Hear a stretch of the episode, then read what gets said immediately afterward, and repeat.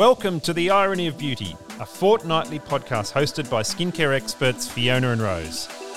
They love a good chat and sometimes a heated debate about all things skin and nutrition, calling out scaremongering, misinformation, and misleading marketing in an ever confusing world of beauty and wellness. Please note, the information provided is for entertainment purposes only and does not replace qualified medical advice. So, today, Rose, we're talking about inflammation, in particular, inflammaging. Did you know it's a real thing? Inflammation is accelerating our aging. Certainly is. Uh, I do see a lot of inflammation in the clinic. So it's definitely um, becoming more and more common and more of an issue and impacting skin health, uh, skin health quite significantly. I think when it comes to inflammaging, what a lot of people don't realize is that we think of in, inflammation as this sort of acute inflammation or something that we can actually see. But when it comes to this chronic low grade inflammation, it's not necessarily something that can be seen with the naked eye. And it's almost like we are internally rusting and internally aging. There's this inflammation that's occurring, which is having an effect on our general aging, you know, whether that's joints, whether it's skin, whether it's cardiovascular, um, all of these things are being accelerated by this low grade chronic inflammation. It's almost like a bit of a silent killer, really, because we don't really know what's going on. It's quite asymptomatic. So, you know, we may not feel quite well. Our skin behaves a little bit differently. Um, and it's very slow progressing.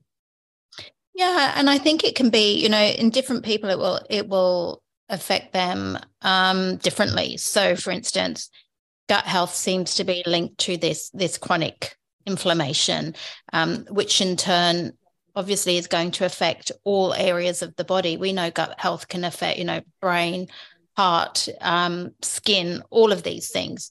So everything is interconnected, and I think we're going to be naturally getting this chronic inflammation. Um, we all exposed to a little bit, and I sort of liken it a little bit to rusting, if you like. Um, yes. But certain lifestyle factors, diet, all of these things can actually accelerate it. And that's what I think people don't realize. So we can actually, in a way, take control of how quickly we age. Yes, of course. Um, and oxidative stress, um, lifestyle, it's like when you say we're kind of rusting, that that's the best way to explain it. Um, and it's a very slow progression. So, lifestyle is huge when it comes to aging. Um, our diet is big, things like alcohol, exercise, how we actually live our life is going to determine how we age. And our skin will pretty much um, reflect everything that's going on internally. So, it's going to basically give us the truth um, and express what really is going on internally with aging and it comes up a few years later, let me tell you. So it might be that you're in your 20s or your 30s and you're not really seeing the effects or the damaging effects. And then when you get into your 40s and 50s, that's when that damage really does start to show. And then it it just progresses. So I think sometimes we think we can get away with things and it's not until a few years later, even with sun damage, you know, it really starts to to show up. So you might think you're getting away with that, but really you're probably not. Exactly. And it's interesting because these days it's very difficult to tell people's ages, right? So you could have two 30 year olds and they would look completely different because their lifestyle is so different, their diet is different, and one person would be aging very, very quickly in comparison to the other person, even though they're the same age. Mm, absolutely. So let's talk about it in a bit more detail then. Why don't we sort of look at actually what is inflammaging um, in detail and how that can affect our skin, how it can affect things like blood sugar. Um, because I think that's something when we understand how it works, it might actually sort of help people to manage it more effectively in their day to day lifestyle. You know, when we're talking about inflammaging, really what we're talking about is this low grade chronic inflammation that's occurring in the body. And basically, what is happening is that we're getting these um, an increase in pro inflammatory mediators in the body. And that can occur through a lot of different reasons. If we think about things like low grade infections, for instance, that is going to increase inflammation in the body, as can exposure to viruses, which is interesting because, you know, if you in the when you were younger, if you were exposed to viruses, and there's a lot of viruses, but you know, things like glandular fever, chickenpox, all of these things, they they can stay dormant in the body and in times of stress or we we get this viral load or viral buildup that can also increase chronic inflammation. And i think it's also quite interesting that post covid which of course is viral as well i don't know about you rose but i've certainly been seeing more inflammatory style skin conditions and, and more weird skin responses as well, more skin sensitivity.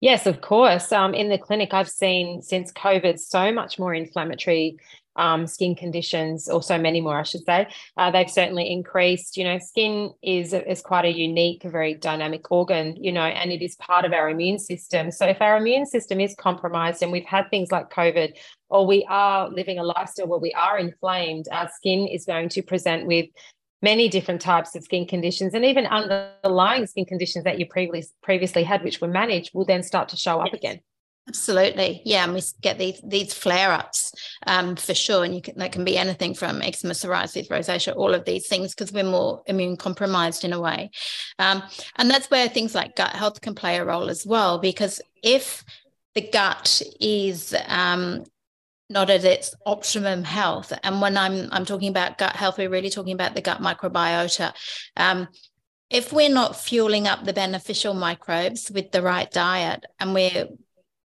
those good ones, if you like, become more sleepy and dormant, then we're giving rise to more pro-inflammatory mediators. You know that we we get things like increased gut permeability.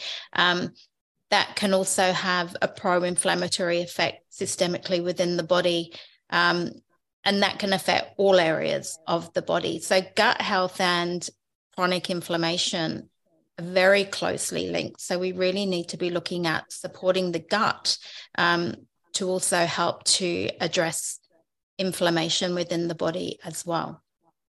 Exactly. And we're not just talking about skin health here. It's like you said in the body. And, and we're talking about age related diseases that we're seeing more and more of now.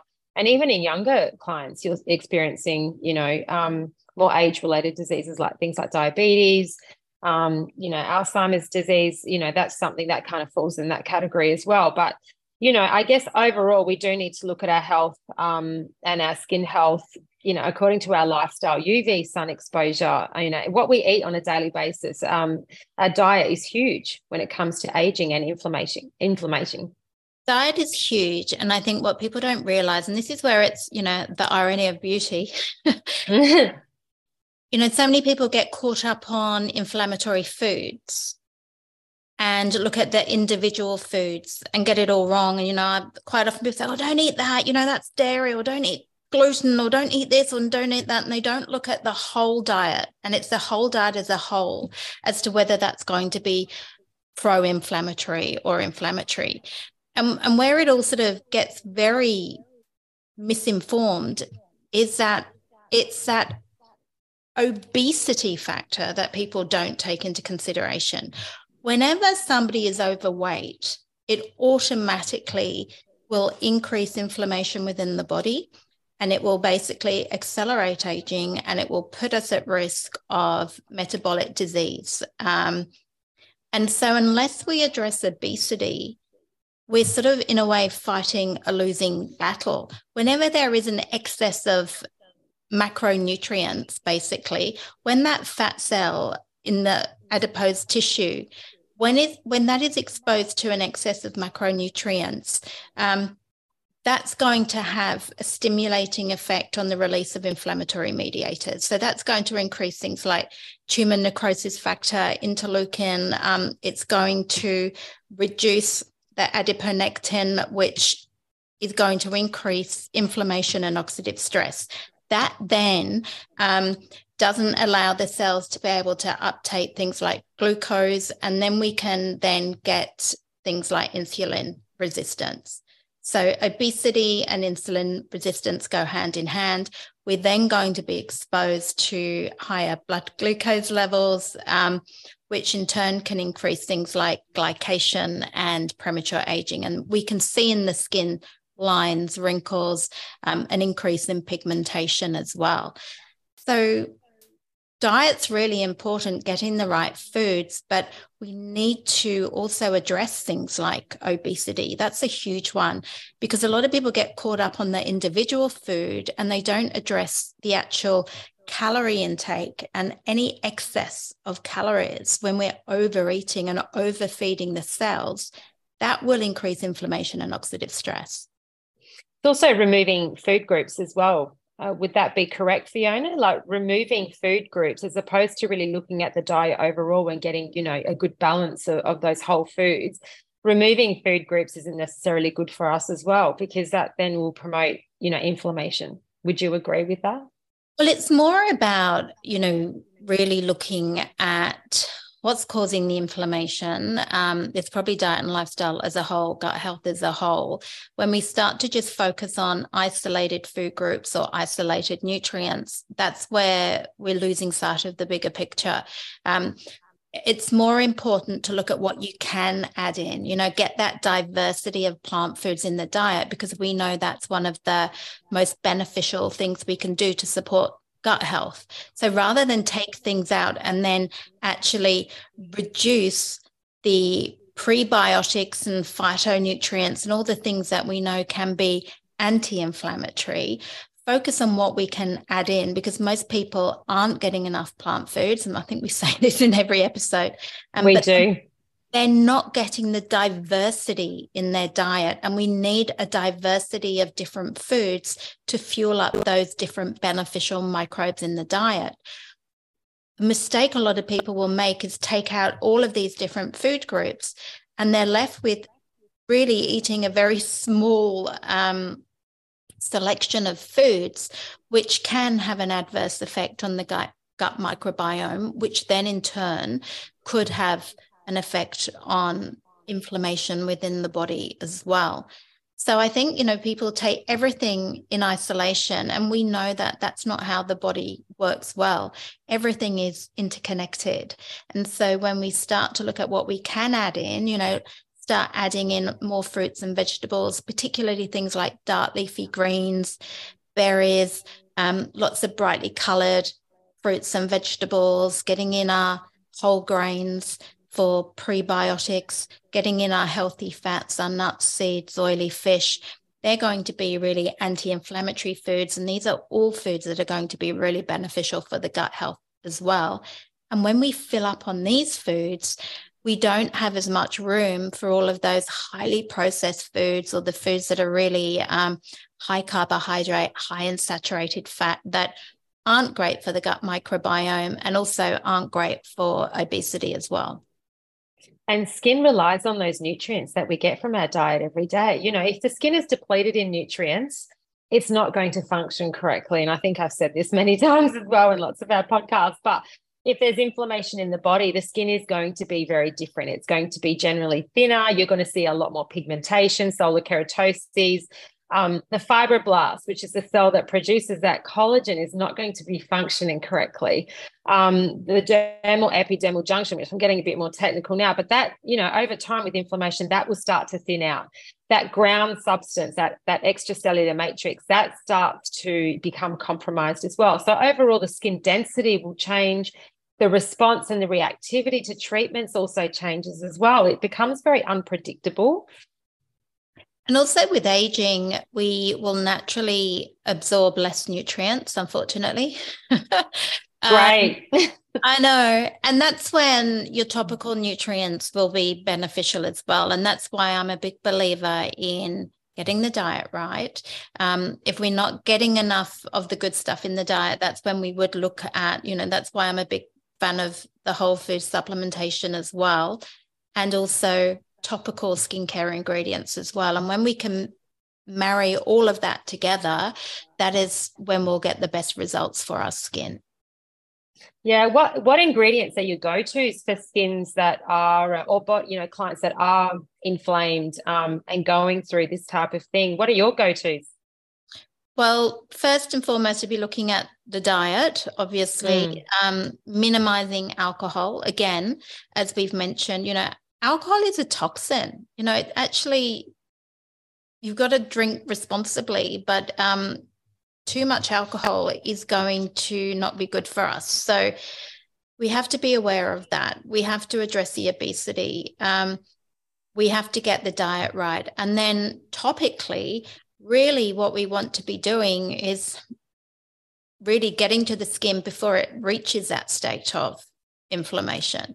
When it reaches that state of noticeable inflammation, that's when we actually want to do less to the skin because the more we put on it, the more it's going to be reactive.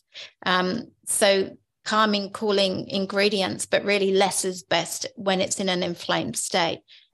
But really, we want to protect it from getting to that state. And that's when we'd be looking at the topical antioxidants. Um, vitamin C is great, but I do prefer more your lipid soluble type vitamin C's, ones that um, are less irritating. So, L ascorbic acid, whilst it does have the most evidence behind it because it's been around for longer, um, it has to be used in a lower pH it can be quite irritating to a lot of skins. It's highly unstable, so it needs to be used in far higher amounts, you know, 10 to 15 to 20%, as opposed to some of those lipid soluble vitamin C's that can be used in um, percentages low as 2% and have an incredible response on the skin and not as irritating as well. So, mixing your vitamin C's, and then you've got you know, there's a plethora of antioxidants, resveratrol, green tea, all of those types of things can be really beneficial. Flavonoids um, for strengthening capillaries and skin as well.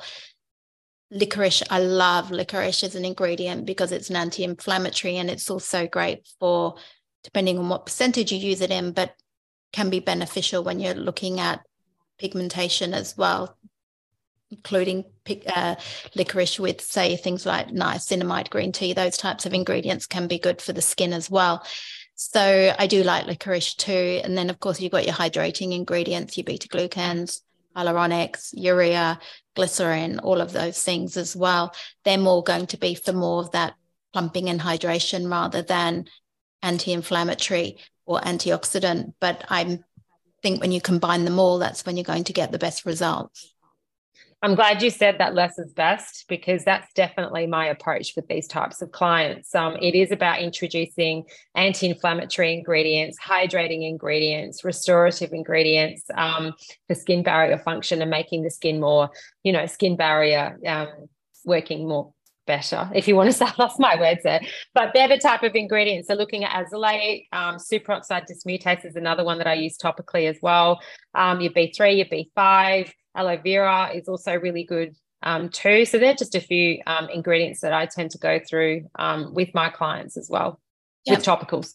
Absolutely. And even with niacinamide, you have to be careful because, you know, I think the evidence for niacinamide for efficacy and safety is around two to five percent. So you would use a different percent depending on what you want to achieve in the skin. So if you're using the niacinamide more as um, you know, for pigmentation, it's more up about at the 5%, but lower percentages can be used when it's more for skin barrier.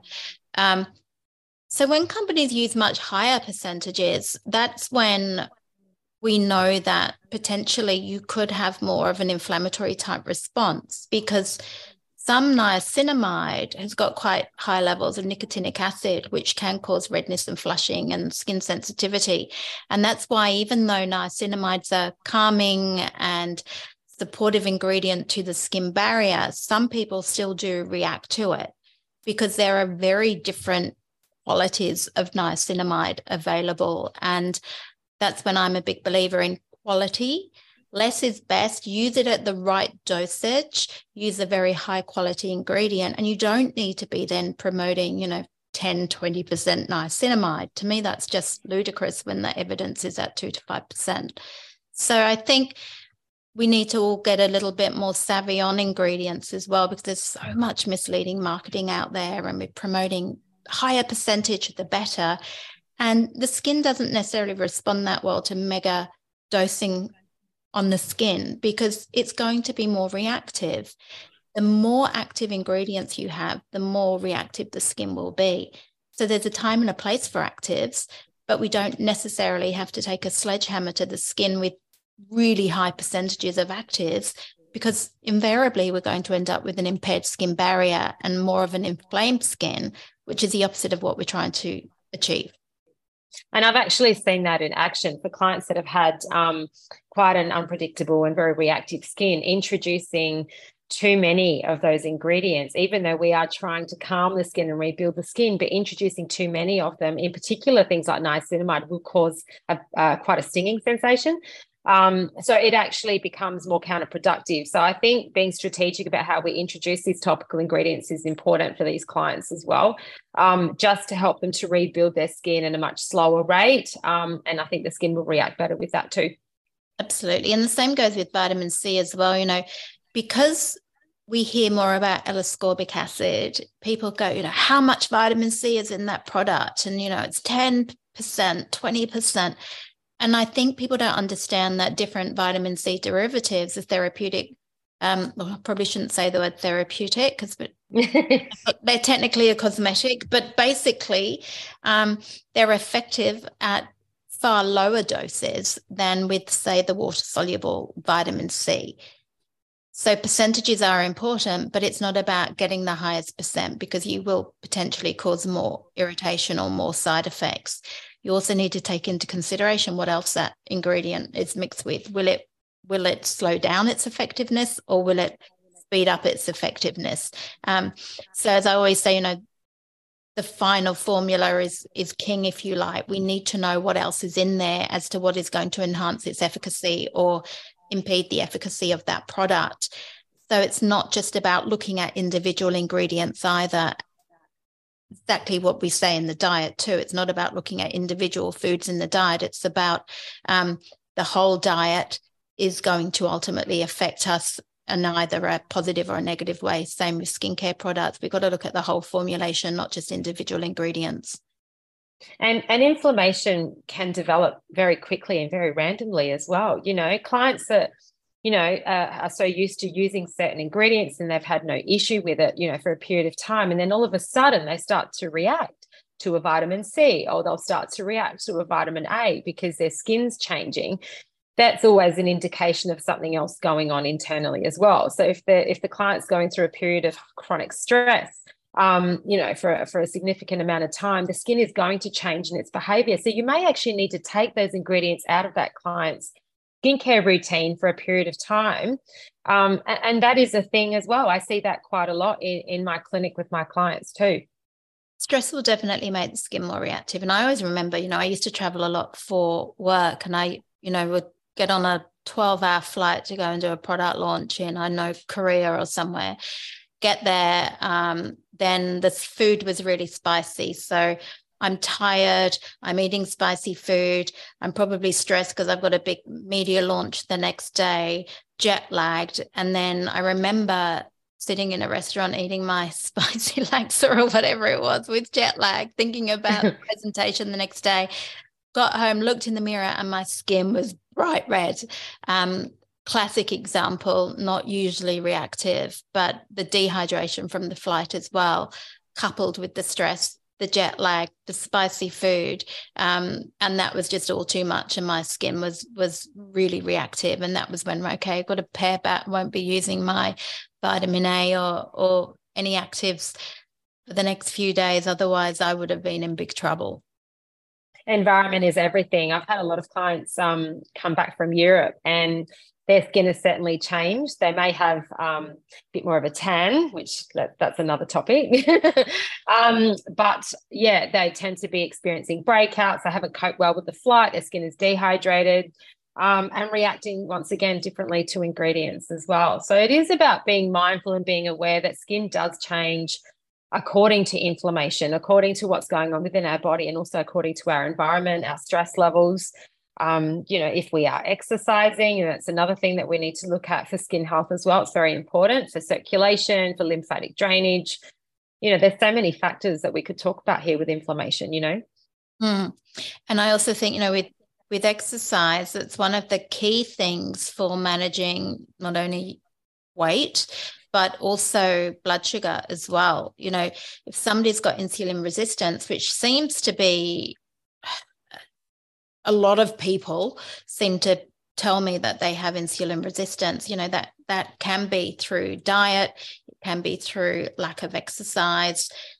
We need one of the best ways to address that is through exercise particularly you know high intensity short bursts of you know exercise for the cells to then need to uptake um, glucose. So we need to move more. We need to eat well. We need to address things like insulin resistance because insulin resistance will affect the way that the skin ages for sure. And we will see things like pigmentation as well on the skin. And it is a big thing now. And I'm seeing it a lot with people. And quite often you can see pigmentation across the tops of the cheeks here with insulin resistance. We'll get that middle age spread, that thickening of the waist. You can see darkening under the arms, in the groin area.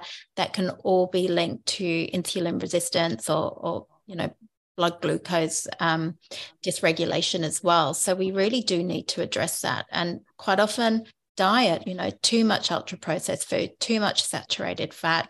I was speaking to someone with insulin resistance the other day, and she's like, "Oh, you know, I have ghee with everything and coconut oil." I'm like, "That's really not great if you've got insulin resistance." Oh, but I thought that was really healthy. I didn't realize.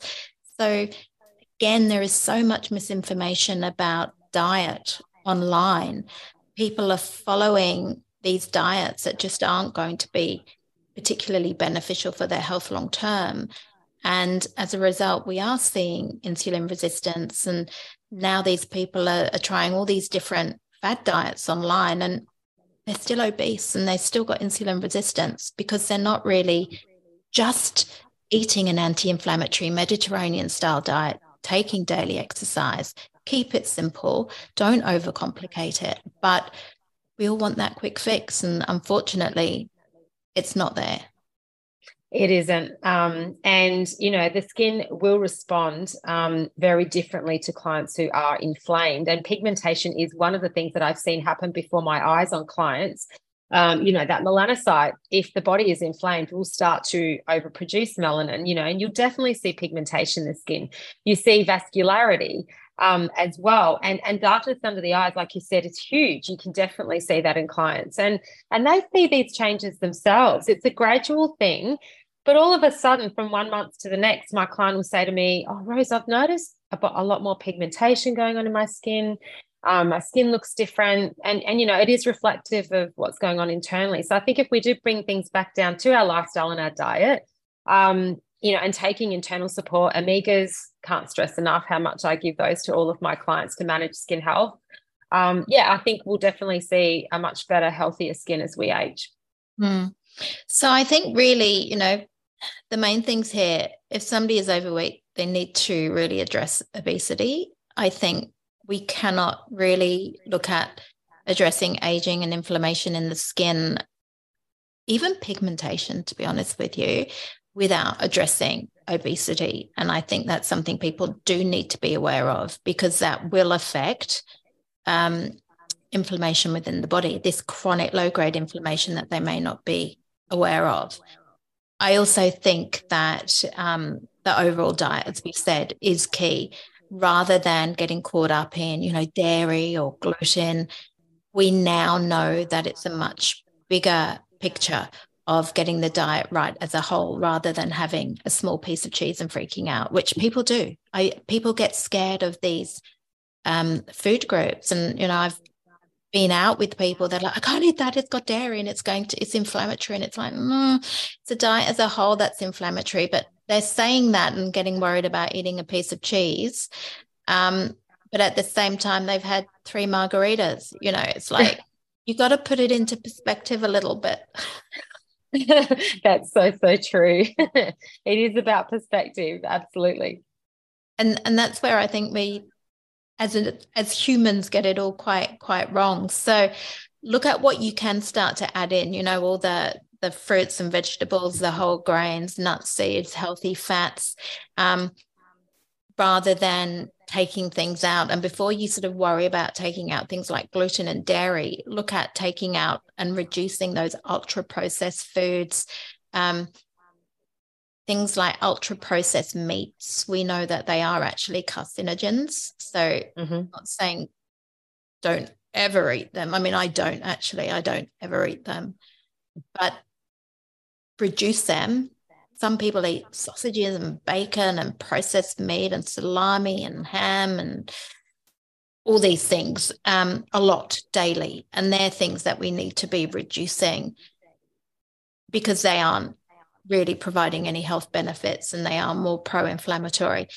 Being aware of that type of thing rather than get caught up with what's online and people saying things that are taken way out of context. That's the most important thing, I think. Of course. Um, it, you know, and it just gets back down to having balance, isn't it? It's balance. It's Mediterranean style diet. It gives you all the nutrients. And from a skin perspective, that's what it needs. Yeah. And obviously, if somebody does have a dairy intolerance or an actual allergy, that's completely different. It's more about being aware of the scaremongering and where does that come from? And is it really going to make a huge difference in your in your life? I mean i used to completely cut out gluten and dairy and i actually put on weight doing that quite interestingly. Um, because a lot of these other plant milks have got all sort of oils and sugars in gluten foods all the gluten free foods tend to be very high refined carbohydrates so they don't have the fiber they don't have necessarily the the whole grains. You can get gluten free whole grains but it's it's quite hard. You've got to know what you're looking for. Um, and I did I, I really did put on weight from doing that and I think a lot of people do that. They think they're being healthy. They have no medical reason to be cutting these foods out and as a result they end up actually putting weight on because they're not eating the right foods and it can affect the gut in a negatively negative way as well when we're completely stripping out a lot of these foods. Um, so i do think we need to go back to basics and it's a very boring message but it's a message that works. Of course and our gut microbiome behaves very differently when we're eating a diet that is full of fiber you know that that microbiome is going to produce those really good metabolites that keeps us healthy and then that impacts our immunity our hormones and our overall health the way our skin functions reduces inflammation. You know it does it like you said it's one of the things that we keep talking about but that's what it's going to take to reduce that inflammation. The thing with that though is because when people cut out certain food groups and maybe they have been on a really strict gluten free diet for instance and they're not getting enough of the foods that fuel up the beneficial microbes, they will then start to confuse, you know, a little bit of wind or waking up those microbes with an intolerance to the food. So then they will avoid all these foods, the healthy foods for the gut, because they may get a little bit of bloating or they may get a little bit of gas. So, this is something that I think people need to be aware of. It's very normal to have wind from food. In fact, that's a sign that our gut microbes are working. When we start getting pain and bloating, that might mean that you've not been eating these foods and you suddenly introduce too many, and then everything's going a little bit crazy, and you're waking up all these gut microbes, and it's all, you know, causing a, a response too much too soon and then you get scared and then you want to cut it all out again because you think you've got a, a response to it. Um, so if you have been cutting out major food groups you have to then start to very slowly introduce things like whole grains and legumes. Um, because too much of that too soon you can get pain and gas and bloating and it just means you need to just reduce it and just introduce these things very very slowly and manage that. Because when we don't have any prebiotics in the diet, you've got no fuel for those beneficial microbes. And so that is then going to take you into more of a pro inflammatory state. And people think it's the other way around. And that's where they get frightened of these foods. It makes so much sense. It really does. When you explain it in that way, it makes a lot of sense. And these things are easy to apply. It's just making better choices. Um, and once you start doing that, it's amazing how much better you actually feel. You don't get that pain, you don't get that bloating. Um, and, you know, that's what we want, really. Yeah, absolutely. And it's the same with dairy. You know, people say, oh, dairy is inflammatory. Um, dairy isn't really inflammatory unless you've got an allergy or a, an intolerance to it. As I said, it's a diet as a whole. Um, small amounts of dairy can be part of an anti-inflammatory diet. Um, we talk about dairy being inflammatory. That probably stems from the fact that a lot of dairy can be high in saturated fat, and we know that a diet high in saturated fat can be more pro-inflammatory. So again, you know, what else are you eating that's really high in saturated fat? And I'm not saying completely cut saturated fat out. We need some, but if it's high in saturated fat, then that's going to be more pro-inflammatory because it increases the absorption of things like lipopolysaccharides, um, toxins into the um, system, which can increase inflammation. So that's something that people need to be aware of rather than just go, oh my God, all dairy is bad. We actually know some dairy is actually anti inflammatory. So there's so much misinformation out there. I'm glad we've clarified that now. Let's hope let's hope we have. So I think, you know, the, the key takeaways then really it's about the diet as a whole anti-inflammatory diet getting your, your greens fruits and vegetables nuts seeds berries you know whole grains um, cutting down on the ultra processed foods increasing daily exercise reducing alcohol intake um, addressing obesity and focus on what we can add into the diet rather than what we're cutting out. Excellent